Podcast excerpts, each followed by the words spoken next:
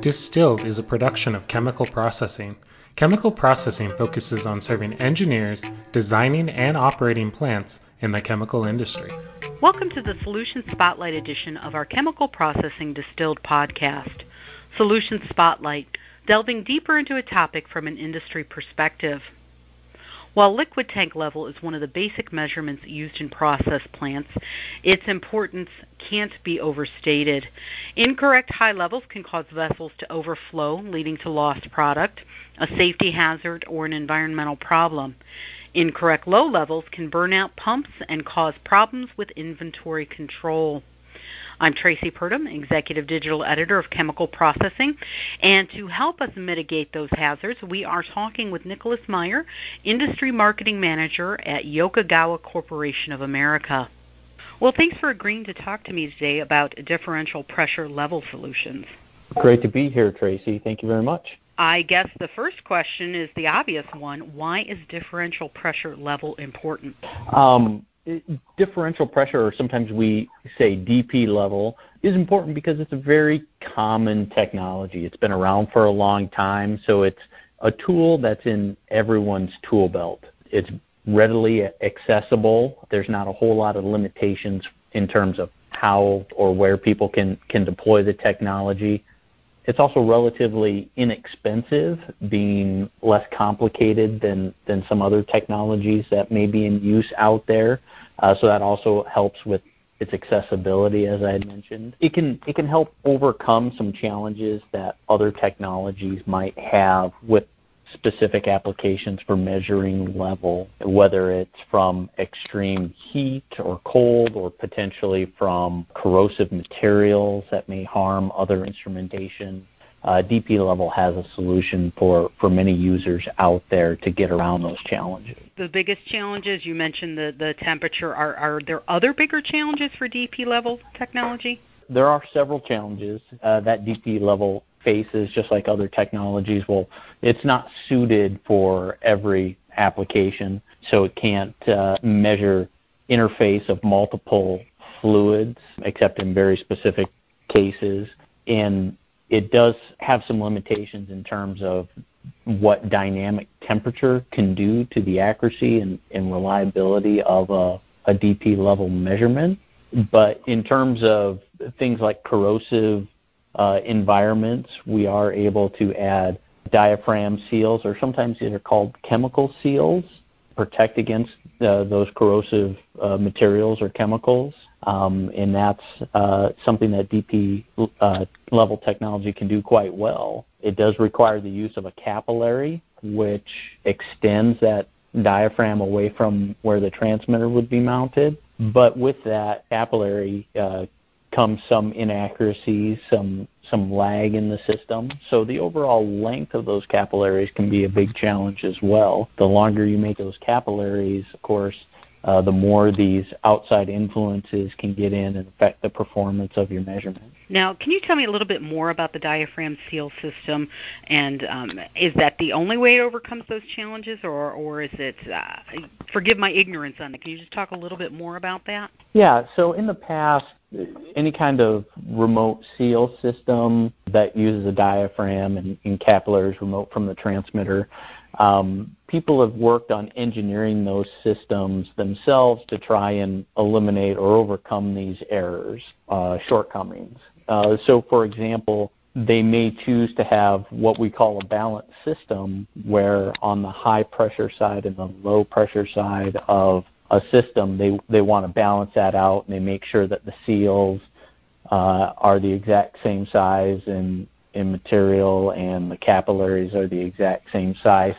That way, if they experience an error, the the hope is that it would uh, be seen equally on both sides and cancel itself out. Others have looked at it in ways where where they try to tune a system uh, for performance if they know how it's being mounted to measure level in a tank. Uh, they know one capillary is going to be shorter so they make the diaphragm a little bit bigger. That also is intended to help balance out the performance of, of the system. Now at Yokogawa though, we've we've taken that into account and we've looked at other ways that we can help uh, compensate for some of these effects that, that may affect the performance of, of a DP level system. So, for example, many standard pressure transmitters are characterized in an oven where they run it through various pressure and temperature cycling and record the performance, and then they go ahead and burn that right into the memory of the transmitter. So when it sees that in, in the real world, it knows how to compensate for those those conditions. Hmm. Um, but oftentimes the remote seals are added after that, and so that adds another layer into the equation. So at Yokogawa, we do all that characterization after the full system is assembled. So our diaphragm seal system uh, will help eliminate those um, using that environmental characterization. Is that not um, typical um, of others? Uh, you say Yokogawa does that, but is that not typical? Well, like I said, we see it very commonly with, with the transmitter itself, but oftentimes the, the seals are added after the fact, after the unit is manufactured and, and put on an inventory shelf somewhere. So it is a practice that is um, somewhat unique to Yokogawa. Another type of solution that we all also offer is uh, compensating capillaries. This is where we balance out the fill fluid and also the, the types of temperature effects you might see by adding a compensating leg off of uh, one capillary and we run that compensating leg down the length of the other capillary in the system. So if you imagine a transmitter mounted at the bottom of the tank and it's in the shade um, of of all the infrastructure or other tanks around there, and then they run a capillary up to the top of the tank. In a traditional system, that capillary that's run up the side of the tank is going to see sunshine and all the other adverse uh, weather effects. And the one that's down uh, at grade level uh, won't see those. So our compensating capillaries actually run up with the traditional capillary, and what that does is it allows uh, us to take that temperature effect, the sunshine, all of that, and work it into the other side of, of the system. That way it, it balances out the effects neutralizes it and greatly improves the accuracy and uh, repeatability of the system. And that is something that is, is very unique to Yokogawa. It sounds like a lot of thought has gone into this. Um, and you kind of alluded to it, but this isn't a one size fits all technology. Um, how do facilities manage multiple applications? Yeah, and that is something that each facility will have to take based on the applications that are pre- present at their facility. We certainly wouldn't advocate using a DP level solution where it doesn't make sense. Uh, like I mentioned earlier, there are some uh, applications such as uh, interface level where it, it's just impossible. Uh, the other thing is that DP level technology requires a constant density. So if the density is shifting, now you've got multiple variables. The density and the level make it impossible to really calculate. So you'd need to plan ahead and have other technologies for, for those applications. So that's something that would be taken on a case by case basis. But Yokogawa does have a great customer support team uh, that is uh, available for consultation on these applications. So if any end user needed needed to specify or size out uh, a level application, we'd be able to help them through that and find what technology would be the best for them. So obviously that lends well to helping them with their maintenance and their inventory. Um, but what are some considerations in terms of maintenance and inventory? So at, at its heart, a DP level application is is a pressure application. Uh, so you do need to take into account what the the needs are, the requirements for accuracy, and compare that to the long-term stability of of the sensor itself and that will help you develop a maintenance strategy around uh, what what needs to be done to ensure the performance that is needed. One of the nice things about uh, the Yokogawa solution is that it's based off of our silicon resonance sensor, which is a digital sensor at its heart and, and provides some advantages over traditional sensors that would require an analog to digital conversion that has more room for for drift and errors. It's also an active sensor rather than having to periodically check it for performance and maintenance.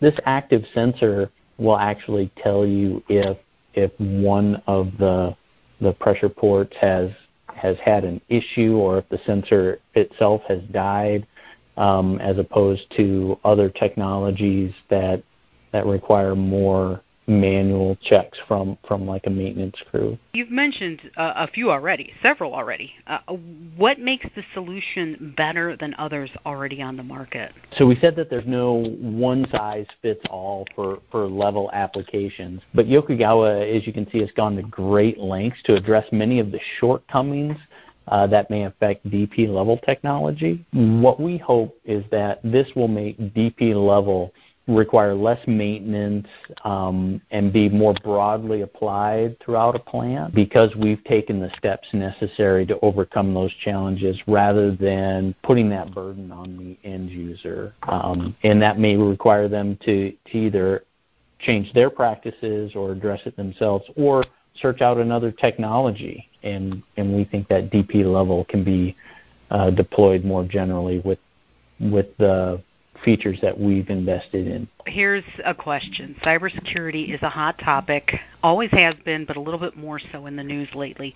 How is this addressed? There's there's a lot at stake with this type of, of technology in terms of of having things overflow in an environmental and safety aspect. How is this addressed? Yeah, so cybersecurity has been in the news quite a bit, uh, especially just recently unfortunately, a lot of instrumentation is based on communication protocols that are decades old. And so there's really no concept of cybersecurity built into them. Uh, you need to take a step back and look at this from a defense in depth approach. And this, this means that you need to include things from physical security as well as cybersecurity. Uh, make sure that you have the right policies and procedures in place limiting access to these devices, as well as the tools that are used to interact with these devices. So whether it's a handheld communicator that you uh, have in, in the technician's hands and they have to be physically present at the device uh, versus an asset management system that may have remote access. You need to make sure that you can control those not just from an individual perspective, but also from a a training and a role and responsibility perspective to make sure that you have properly trained individuals working with the instrumentation in question. One thing that's that's exciting is a lot of the new technologies that are coming out. Wireless, of course, was heavily scrutinized from a cybersecurity standpoint, um, but it was designed in a way that had cybersecurity considerations baked into it. So now you've got uh, communication that can be encrypted end to end. There are session keys, um, things like that, and some of the role based access that I was mentioning before. Um, wireless is a great technology to look at in terms of how how does that help from the cybersecurity standpoint. Another thing is uh, some of the future technologies like the advanced physical layer that's coming out. That that's adding intrinsically safe two-wire Ethernet capability to what we normally have as analog 4 to 20 type devices. Um, and so that's going to open the door from an accessibility standpoint, but it's also going to open the door from a technology standpoint to put more cybersecurity into these devices, into the microprocessors right there at the device. So I think there's a lot of upside coming with field instrument. Absolutely, great insight there. Uh, Nick, is there anything you want to add that I maybe not didn't touch on that you want to point out? Again, with with every technology and and DP level in in particular, it's it's not just a set and forget type. Uh, there's definitely considerations that you need to put into that technology. What we want users to realize is that uh, Yokogawa as a partner has really looked at what kind of challenges our users face when it comes to uh, selecting the right technology, and we've we've tried to take care of as many of those challenges for you uh, to begin with. Uh, but it is a partnership, and we're here for any any user that wants to employ our technology to solve any of their tough challenges out in the field. Well, Nick, I appreciate your time today. A lot of good insight, um, giving us you know a little bit better picture of DP level, and and that is much appreciated. Thank you so much. Thank you, Traci. I appreciate your time.